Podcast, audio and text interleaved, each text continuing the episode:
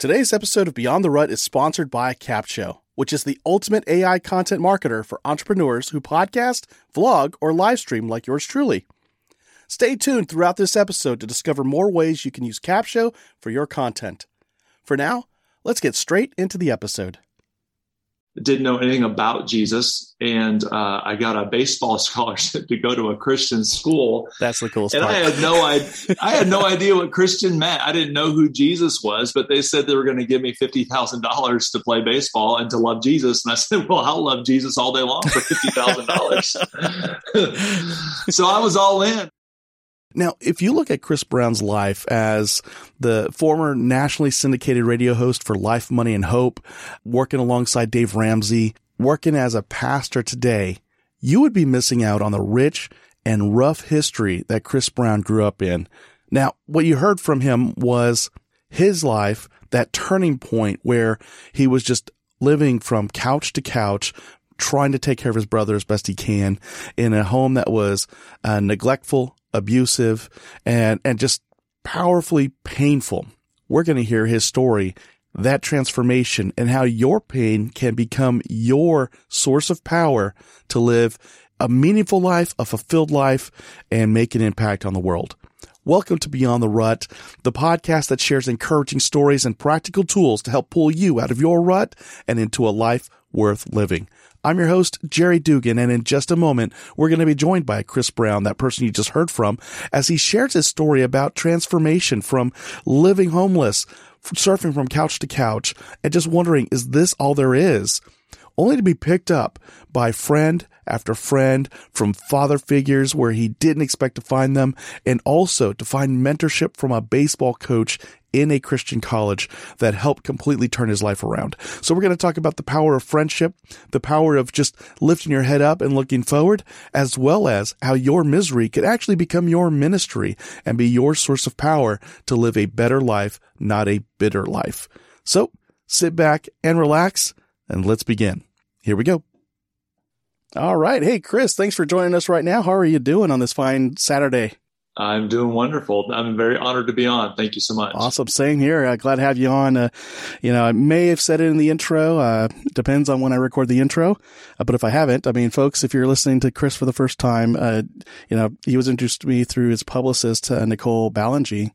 And, turns out you did some work with a guy named Dave Ramsey, a little uh-huh. radio show called, Life, Money, and Hope over 10 million downloads. And, uh, yeah, so he's done some work in the, the arena of, um, you know, finance advising. Uh, you've been a campus pastor at a couple of different churches. And, uh, now you've got this book out called, uh, Restored and you share your story. And, uh, what I loved about that story, by the way, I just, uh, is that, you know, folks looking at you from the outside in, are like, oh, look at this guy. He's put together. You know, he talks about finance. Uh, he's probably had his whole life just kind of handed to him. And then you read this book restored, and you're like, oh, you do not judge a book by its cover. And turns out he's gone through some stuff. And, uh, you know, I'd almost say it's an understatement to say that you've gone through some stuff. What would you say about, uh, life growing up? Yeah. So just to give everybody a little bit of context, um, you know, we all have pain. Uh, we all have things that we've been through. Um, for my particular genre of pain, uh, it was a childhood filled with um, just lots of instability and tragedy.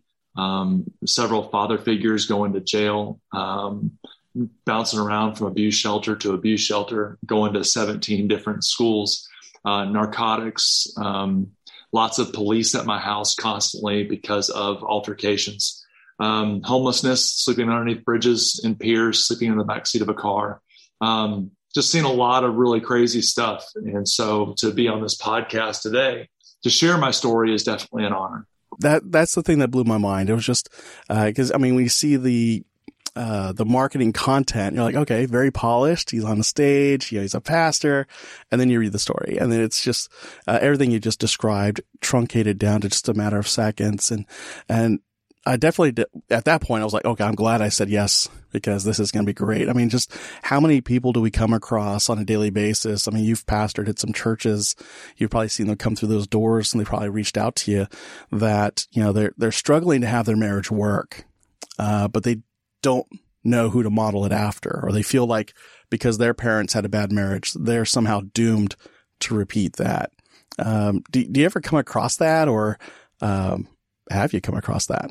Yeah, we all have a choice on whether we're going to continue with the dysfunction uh, from what's been brought, you know, brought, you know, what we were brought up in, or to rebel against it and choose the alternative. I, I know for me, when it comes to uh, parenting, for instance, uh, I, I always I go through three filters. One, in this parenting situation, what does the Bible tell me? Does the Bible give me any any advice or any direction? I'm, one of my core values is that Scripture is my guide.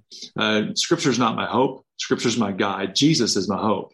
Scripture is my guide. So I was asking, how can Scripture guide me in this decision? But my second one is um, my second filter is what did I see growing up? And I, I want to do the exact opposite. That is the second filter. And the third filter is Luke 631, and it's really just treat others like you'd want to be treated. And so for me, I look back to my childhood and say, if I were in this situation, and I probably was in this situation, what would I have wanted from my, you know, wishful, uh, stable mom and stable dad? How would I, how would I have wished they would have reacted? And that's really helped me uh, have a lot more empathy for my kids and what they're going through, a lot more compassion, a lot more patience I'm not a perfect parent at all. But um, for me, uh, the the fact that I have this tragic past has actually been I've used it as rocket fuel for me to be a better parent, not a worse parent. Yeah, and it's um it's so good to hear you say that too. I mean, it's a lot of folks it, they kind of fall into that trap of you know if you aren't aware of your history, you're doomed to repeat it, and I think that's where some folks you know do tend to struggle. But I mean, yeah, when you proactively take a look back of where you come from and ask yourself that, that question. Do I want to repeat that? And I don't think anybody in the right mind would say, Oh yeah, let's go. but it takes that bravery, that courage to kind of step up, turn around, look back and say, Oh, that's what I've gone through. That's the impact it's had on me. This is the impact it would have on others as well. I don't want that for me. I don't want that for the future. And, and that is, that is a key, um, moment, I think, in anybody's lives. I'd, I'd gone through something similar, uh, in not exact. I mean, from birth to about age 10 or 11, things were good. You know, I had a tiger mom kind of raising us. Uh, my dad was, you know, married to my mom, but one day my mom left and that's when things fell apart. You know, my dad got suicidal. Uh, you know, it seemed like all the other uncles were also getting divorced. So their kids were kind of get, becoming bullies. And, and so it's just like the people you should turn to are now turned against you and very toxic all around. And, uh, just kind of left with, is this all there is? Is this what we have to look forward to? And, uh, but it, took kind of looking up at 14 to say, wait, life is different for my friend over here. Life is different for my friend over here. Okay. So these are the things that don't match up. I want to be more like this. And so having that example to turn to, I mean, it was many years later for me before I received Christ. And, uh, and, and I know in your story, it was a little bit later as well. So, uh, I think that's the, the hope I want folks to have is there is that turnaround point for you. There, you know, maybe you're in your thirties, maybe you're in your forties and you, are still kind of living in that trap. Uh, but there is that turnaround. And, and for us, it was at some point, Jesus, you know, just turning things around. And, and so in what ways would you say that, you know, Jesus had a hand in your life and restored you in a sense? Well, I have a, a chapter in the book called Fingerprints, and it's uh, really because I can see his activity in my life. Looking back now, I'm 44, looking back at my entire childhood, uh, and I can see his activity. I didn't feel it in the moment. Of course, you're blinded by circumstance and blinded by tragedy, but now I look back and it's so obvious to me. Of course, I had some incredible gaps in my life when it came to fatherhood and had some gaps in my life and motherhood as well as my mom worked three jobs uh, as a single mom trying to make ends meet but I look back now and there were some coaches and there were uh, supervisors and there were uh, neighbors and bosses and teachers and principals and you name it. These people that came alongside of me in each season came out of nowhere. I swear, just literally every day, just angels that taught me things. They taught me things like uh, discipline and taught me responsibility and taught me initiative and taught me just some kind of moral compass. I didn't know anything about Jesus and a relationship with Jesus, but I kind of had a moral compass that kept me from making some really big mistakes. And so, um, yeah, God was very active in my life. Um, I was uh, far from God didn't know anything about Jesus, and uh, I got a baseball scholarship to go to a Christian school. That's the coolest. And part. I had no idea. I had no idea what Christian meant. I didn't know who Jesus was, but they said they were going to give me fifty thousand dollars to play baseball and to love Jesus. And I said, "Well, I'll love Jesus all day long for fifty thousand dollars." so I was all in. I didn't even know what it meant, but uh, signed on that dotted line and, and went to went to church. I went to uh, school there at this Christian college. And two weeks into college, uh, we had chapel every day. I was sitting in chapel, and uh, this particular evangelist uh, exposed me to Psalm 68 that says, I am the father to the fatherless. And of course, that gripped my heart. And um, I accepted Jesus that day into my heart. And and really, I've always been a rule follower. I've always been somebody who goes all in 100 mile an hour. So as soon as I found out about this grace of Jesus and this love and uh, this structure that I, I starved for structure because my whole upbringing had zero structure at all. I, I had no idea if I was going to be living in a home each night when I came home from school or if I was going to be living underneath the bridge. Every night was different. And so I had structure, I had grace, I now had love, I had fatherhood. I was all in. And so since day one, I ran after him 100 mile an hour, went straight into ministry. And uh, so God has played a big role in my life. And uh, from now, my ministry is just filled with gratitude that he pulled me out of that kind of a childhood. Yeah. And I, I, love that you acknowledge that, you know, when you look back, those fingerprints that God had had throughout your life before you even knew him, before you even made that choice, that that was there. And, uh, you know, it, whether it was, yeah, and all of it through other people, you know, it's, you know, like you said, coaches, teachers, uh, friends, uh, you know, if I remember correctly, like your baseball coach even had um, yeah, like he was motivated not just to have you on the team as a baseball player helping us win games. Like it, it almost seemed like your coach could not care less whether or not you guys won games. Like it was your soul he was after. It was like your salvation, your growth. Uh, and while you're at it, let's win some games. like, you know, it was, that was the impression I got of your coach you talked to him. You had some folks in college who were classmates who also poured into you and kind of took you along their side. And, um, you know, just, you, you can't manufacture that. You know, just, it just happens. And I mean, of course, when you know, it's like, okay, that's where God, you know, crossed our paths and the other person made a choice. I want to reach out to this guy. I don't know why. It's not somebody I would normally hang out with, but I'm going to hang out with that guy and just be there and be a friend. And, you know, like you said in your book, be a Danny in a sense. And, um, it, like, tell us a little bit more about, you know, some of the friends that have like really stood out and like just been a rock for you you know, like when you look back and realize, oh yeah, that was that was huge. Yeah, you know, everything you were just talking about reminds me of, um, you know, my story reminds me of Matthew 9. I believe it's Matthew 9, where Jesus approaches Matthew, this tax collector, and he approaches him. I don't know if you guys remember the story or not, but he, he approaches him actually in the tax collector booth. Uh, so like he's in the middle of his sin. He's not like at a church. He he's right in the middle of his sin. And Jesus came to him in his sin. And just so to give everyone some context, a tax collector in the day that was very sinful. It was thought of as like the worst kind of betrayal, and it was they were just thought of as these really shady people. And so Matthew's in the middle of all this, and Jesus comes to him in the middle of his mess. That's how I feel like Jesus did with me. He came to me right? Baseball was my god. Baseball was my escape mechanism to stay away from home. And so however i could stay away from home to be integrated into any kind of sport and he used sports sports was kind of like my tax collector both. It was my it was my idol that i was serving. I was going 100 mile an hour after baseball and he met me through a baseball coach and met me through a scholarship that had was tied to baseball and so i just love that part but in regarding your question about uh, friends um, you know, I've had some really, really good friends. You know, you move that many times, you really don't get close to many people. But in a short amount of time, tragedy will actually intensify a short term friendship because you're in the middle of the battle together. And so, in each one of these really bad neighborhoods that I would live in, there would be one or two friends that we stuck together. This one particular one sticks out to me, and his name was Danny. Uh, we were in a neighborhood where him and I were the only people that looked like us in our neighborhood. And so we were the target for a lot of bullying.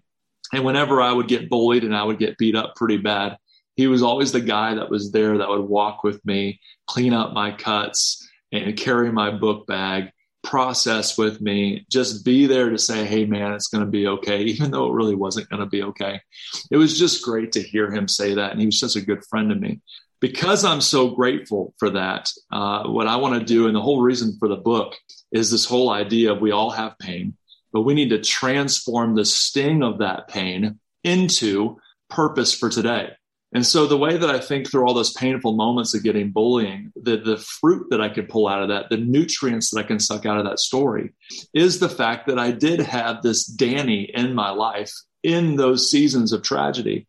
And so as an adult, I have a choice. Do I have a victim's mentality of, oh man, I got bullied as a kid? Or man, I was blessed with some amazing friends. There's one's a victim's mentality one's a victor's mentality, and it's a choice of what you decide to zone in on and what you what, what you choose to focus in on. And so, for me as an adult, I uh, I've made a commitment that I will be a Danny.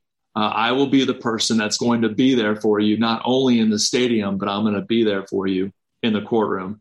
Uh, I right now one of my secret ministries that I do, which is not so secret now that I'm telling you, but uh, is to restore pastors who have fallen uh, it's a passion of mine. Uh, pastors uh, give their lives to to encourage and equip and empower and love on other people, and then when them as humans they make a mistake, it is so sad how the Christian world turns their back on them and bashes them publicly and treats them like like they're not human. I, I want to be that one guy who's a Danny.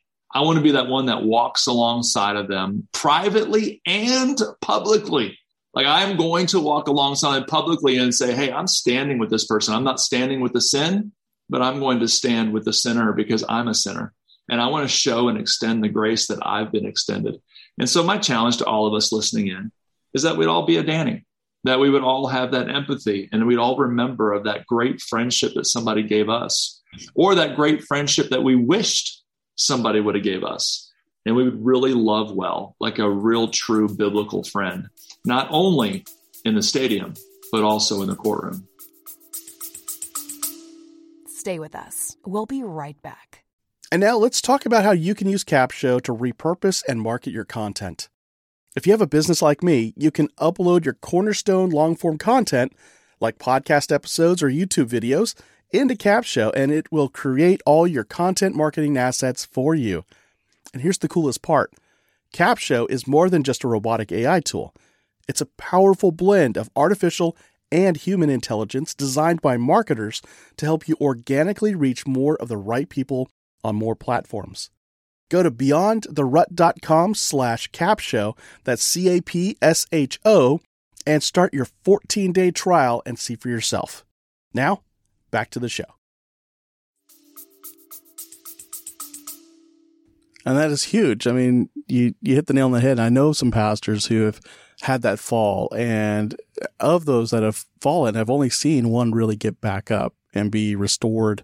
Uh, but to do that, the person had to leave his current church, go to another church where nobody knew who he was. And, and that was when he was able to finally start again. And I thought, wow, that, that's horrible that, uh, and, and he also had to like replace almost his entire fam- like friend circle and, and I thought that that just broke my heart. All all but like a small handful of friends.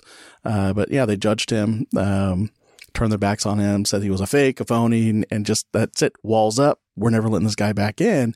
And and even his senior pastor had said, "Yeah, we're going to restore this guy," but um, you, you didn't see much of that. He had to go seek another senior pastor to to build him back up and hold him accountable and and uh, you know, so it, it, it is sad to see that, but the majority of them, you just see them fade away and they never come back into ministry and, and lead others. And, you know, we, we forget they're human. You know, we're all human. We're all, you know, susceptible to the same issues that are out there. And, and, uh, you know, if we truly want to live like Christ, I think, you know, understanding that grace is the, the probably the biggest part of, uh, his ministry. Um, it's just, yeah, that, that struck a, a nice chord with me. yeah.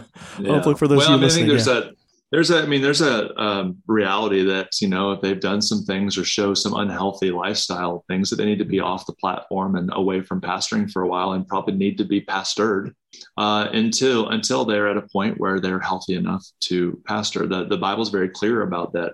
Pastors and teachers uh, need to be above reproach and, and live at a higher level. And so I understand the whole idea of taking them off the platform and taking them away from influence for a season but to completely turn your back or like fire them or take them away from a church uh, I would think that that would need to be because of maybe months and months and months of, of prideful, like not not entertaining the restoration process or really bucking bucking the restoration process, or just have a spirit about them that's not restorable in that season, maybe. But when, when they're really sorry and it was a one time mistake, and it's like, man, we've just got to be we the thing is is that we as humans um, we typically judge others based on reality while we judge ourselves based on our intentions.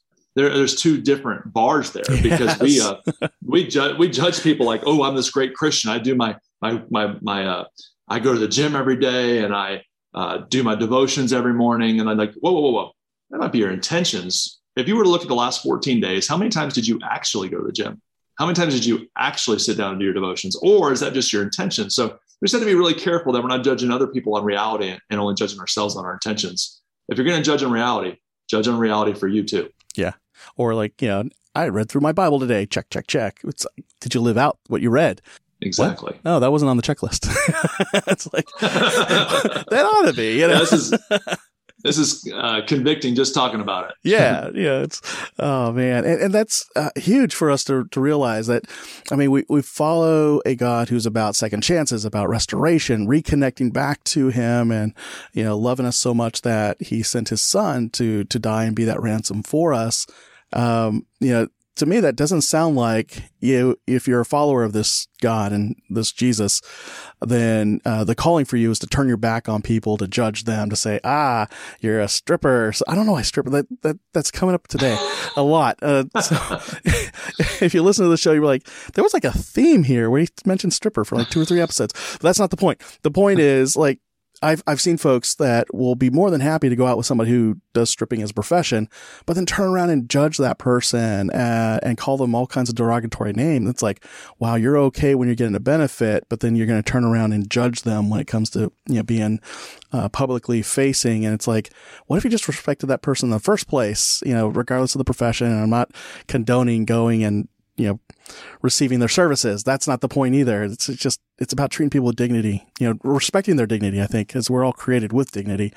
Um, and, you know, it's especially for those of us who have hit rock bottom or, you know, we've not had the, the advantages others have had, you know, but have compassion for each other.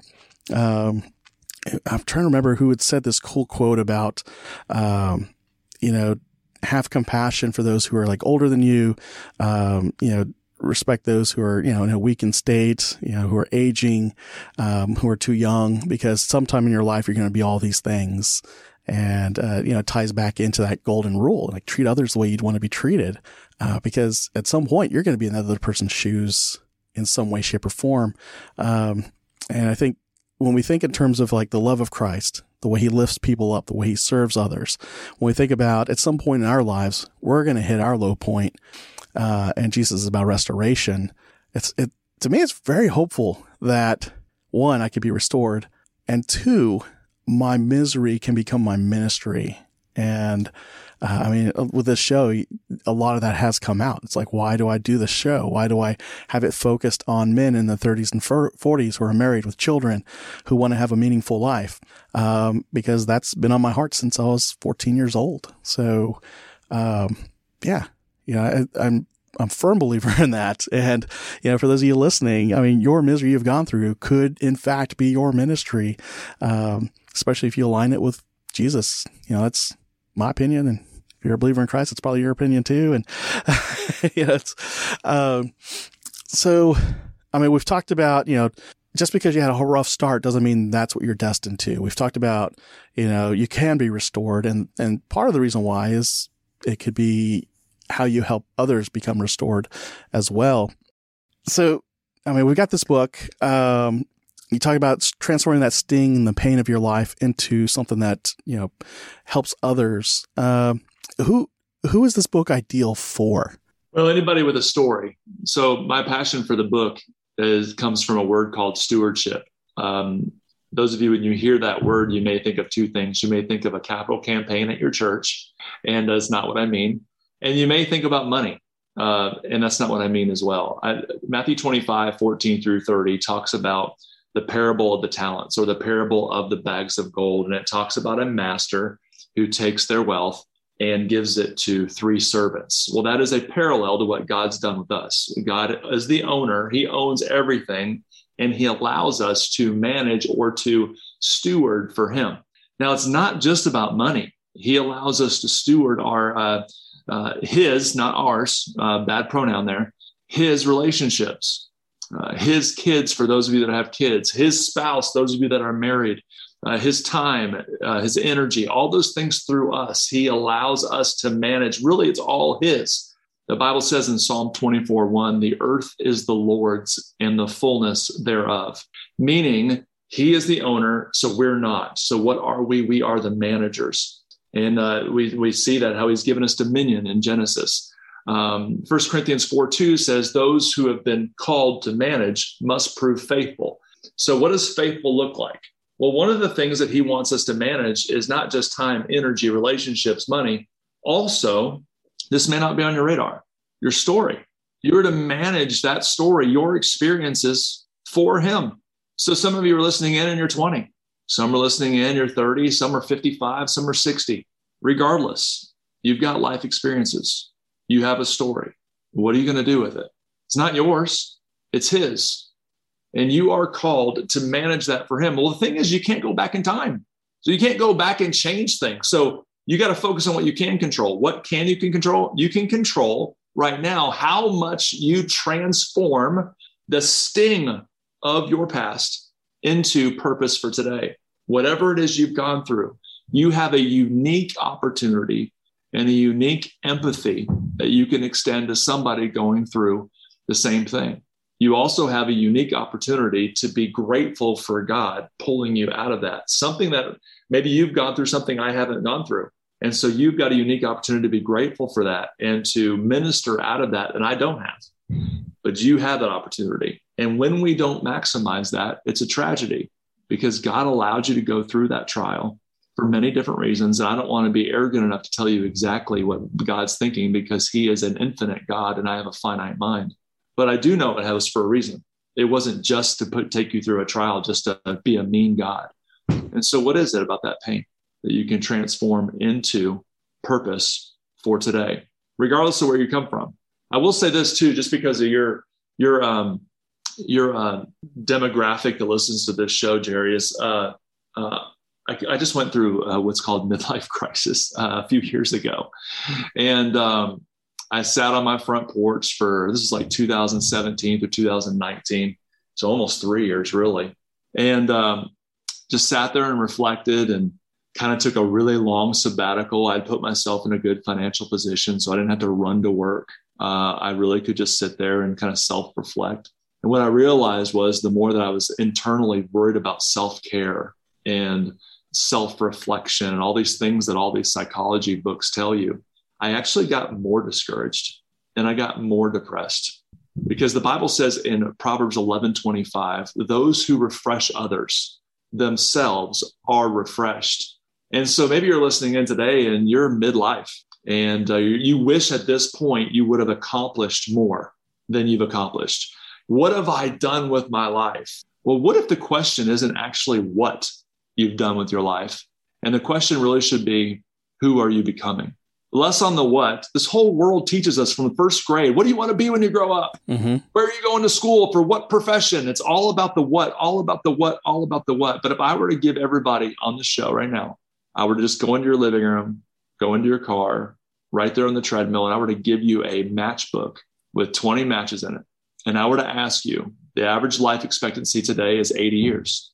So if I were to take you, tell you to take out a match out of the matchbook, one match for every four years that you've lived, and you were to have eight matches left or 12 matches left, instead of asking yourself, what have I done and what am I going to do with the rest of my matches? What if the question shifted a little bit? What if the question was really, who have I be- who have I become? Who am I becoming? And who will I become? And more emphasis on who I'm going to become. And that will take care of the what. If you become what you're supposed to become, God will bless it. What if it was less about what am I going to do with my remaining matches and more about how bright will these matches shine? How on fire will I be with my remaining years? So, Jared, to answer your question, that's how I process all this. Uh, that's how I, um, I, I want to navigate these next few years of my life. i am at the halfway point. Uh, statistically, I'm at 44. Um, I, I live a pretty low risk life. So let's just say that my life could go to 88. Um, uh, for me, I want to shift from a life that's all about achievement and accolades and shift it from here, this 40 to 44. I'm in the middle of the shift. And all I care about now is significance. I'm going from achievement to significance. And so, whatever I do when I wake up in the morning to the time I go to bed, I got to ask myself, who am I becoming? How bright are my matches shining? And did I make a significant impact? That is huge. Um, and I think a, a, key thing to add to that is like when you're thinking about who am I becoming, you know, what you're saying isn't about what is my profession going to be? Like, uh, you know, a lot of us tend to grow up thinking, you know, you touched on it earlier that, um, you know, who are you going to be when you grow up? I'm going to be a police officer. I'm going to be a soldier. And it's like, I don't think that's what you're saying either. It's, uh, you know, so can you, can you unpack that a little bit more? Like when you're saying, who am I becoming? What kind of things are you describing to, to describe who you're becoming and even who you are right now? Yeah, I mean, I think you know, you look at the burning bush moment, okay, and you've got this burning bush moment. Moses is uh, shepherding uh, not even his own flock. He's so, so, obscure and so humble. He's shepherding someone else's flock for yeah. 40 years in Midian. And out of nowhere, he has this burning bush moment of like, I'm calling you, I'm choosing you to go to Pharaoh, right? Burning bush moment. Man, God, would you please give me that burning bush moment? I used to work for a pastor that says, Hey, I remember when I was 16 years old on page 23 of Fresh Wind, Fresh Fire by Jim Cymbala. I was reading this book and I read this one line that said, I despair at the thought that my life may pass me by without God moving greatly on my behalf. And I knew at that moment, God told me I'm going to start a church in North Carolina. We all don't have that moment. The bottom line is, very few of us are going to have that moment. The bottom line is, there's only one burning bush story in the Bible. There's only one Damascus Road story in the Bible. Most of the stories in the Bible slowly unfolded They slowly unfolded with one good, correct decision after another. One more, one more, one more, one more. And Jerry, to go back to your original question, uh, how do I unpack this idea? Here's the deal we are more concerned with God's concealed will than we are obeying his revealed will. And the bottom line is, is our vision and our destiny has actually become our God we are so going after this destiny, so going after this vision. And even those of you that are in a ministry and your ministry is actually tied to God, it gets confusing. But a lot of the ministry guys that I know, if I were to just grab them by the shoulders and shake them, man, if I look at the fruit of their life, I think about the, what they talk about and the way they talk about it, their vision has become their God. Their destination has become their God, not actually God. It's very similar with all the things that we own some of you guys listening in right now you you you own a car and you own a house and you've got some uh, maybe a four-wheeler and a jet ski and you've got some tangible things and you're saying and you will think that you're being super spiritual by thanking god for them and you are it's cool it's better than not thanking him but how many times if we were to be honest are we more thankful for the blessings than the blessor we're actually sometimes we're worshiping the provision rather than worshiping the provider we love the blessings so much that we actually end up worshiping the blessings and not worshiping the blessor. No, don't get offended. No, I'm not yelling at you. I'm, I'm not yelling at you. I don't know who's who. I, you're in your car right now, and man, this guy's being really mean. I don't know it's you. I just know the human condition, and I, I and I'm also a middle aged man, so I get it, and I've wrestled with this, and so don't get offended. But it's uh, if we're honest, uh, we are our vision has become our God rather than just everyday faithfulness. You ever have those like powerful moments in a conversation and the best thing is just leave that silence in there? let it soak in to those who are listening. And uh, so I'm hoping when uh, I go to edit this that I leave that space in there that I just did because um, that was powerful. That on top of the things we've just been talking about about being restored and you know why do we get restored and uh, I mean, it's clear to me now. It's, it, it's really ultimately about, you know, who are you becoming? And then from there, I mean, the, the things that you do for others is really an outpouring of who you are, who you're becoming. So, um, yeah, I, I love that of just seeking God, seeking that will that isn't yet revealed to you. Um, and yeah, don't become that stick in the mud that says, this is what I'm about. This is what I'm going after. Uh, cause God will be like, eh, that's a cute plan. I need you to go that way now. it's, you know, and are you going to be receptive to that? Or are you going to be like, no, this is what I do? Um, man, uh, oh man. Okay, we're we're about out of time, but uh, so for all of you listening in, uh, you got to get a copy of Chris Brown's book, Restored. I I know it's going to be on uh, Amazon, uh, Baker House Publishers. If you want to get a good deal and have it shipped for free, that I think is the way to go. Um, I, I, saw that on your website. I'm like, oh yeah, I know that site. Uh, Jeff Brown had published his book through there. Jeff Brown, Jeff Brown. Yeah, are you guys related? Uh, no, no, oh. there's quite a few of us. Okay, there's more than one Brown out there. Okay. I yeah, by, by, the way, I'm not the rapper. I promise. I'm, uh, I'm not the rapper. Yeah. yeah. I had to go through a few pages of no. Googled. I'm kidding. Nicole gave me your webpage. I went straight there. Um, but uh, any, I mean, I mean, you get you gave us like a really good uh, knowledge drop. Um, definitely go get a copy of his book, Restored. Uh, it's out there now, right? It's it's available now. Uh, yeah, it launched on March 25th. Okay. so we're a couple months or a few months in. Yeah. Yeah. Nicole reached out to me, I think, just before it published. So I was like, I got, I know I got an advance copy. So I'm like, hey, cool. Um, how else can people reach out to you if they want you to be a speaker at their, uh, their event or they want, you know, any of the services you provide? You know, what else can folks do to reach out to you and, um, you know, that kind of thing? Yeah, so my uh, handle is pretty easy on all all social media handles. It's Chris Brown on air, and my website is chrisbrownonair.com. And um, yeah, so I currently uh, pastor a church in Columbia, Tennessee. So Sundays are usually taken up, but uh, midweek speaking opportunities um, would would be great. But I'd love to add value to your organization. Nice. Chris, uh, I already knew that this was going to be a great conversation, especially for me. Uh, hopefully, for all of you listening in, it was a great conversation for you. Um, yeah, it was great having you on here. Yeah, definitely an honor. Thank you. Now, if you like everything you heard in this episode, be sure to hit the share button and send this to somebody you know will find inspiration from it. We'll share it with other people as well because I want Chris's story to really lift each other up, to lift us up. Because no matter what pain we've gone through in our lives, we can live a better life not a bitter life. Now, you can also find the show notes at beyondtherut.com slash 320. And there you'll find links to Chris's link. I mean, link to Chris's link, uh, link to Chris's website, his book Restored, and some other episodes similar to this kind of story, but also different. Now, I'm glad you joined me this week, and I look forward to joining you again next week.